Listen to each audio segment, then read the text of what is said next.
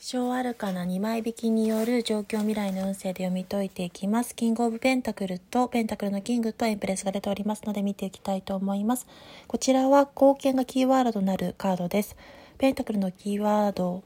キングが貢献のキーワードが状況に出ていることから、己の実力によって人を導いていける自分の力を役立てようとするという状況下にあるカードです。結果を出せそうな状況にあり、焦らずじっくり取り組むべき運気が来ています。金運が上昇していますので、その兆しも見えてくるかと思います。そして未来には助定のカードですので、武神ともに満たされてゆき、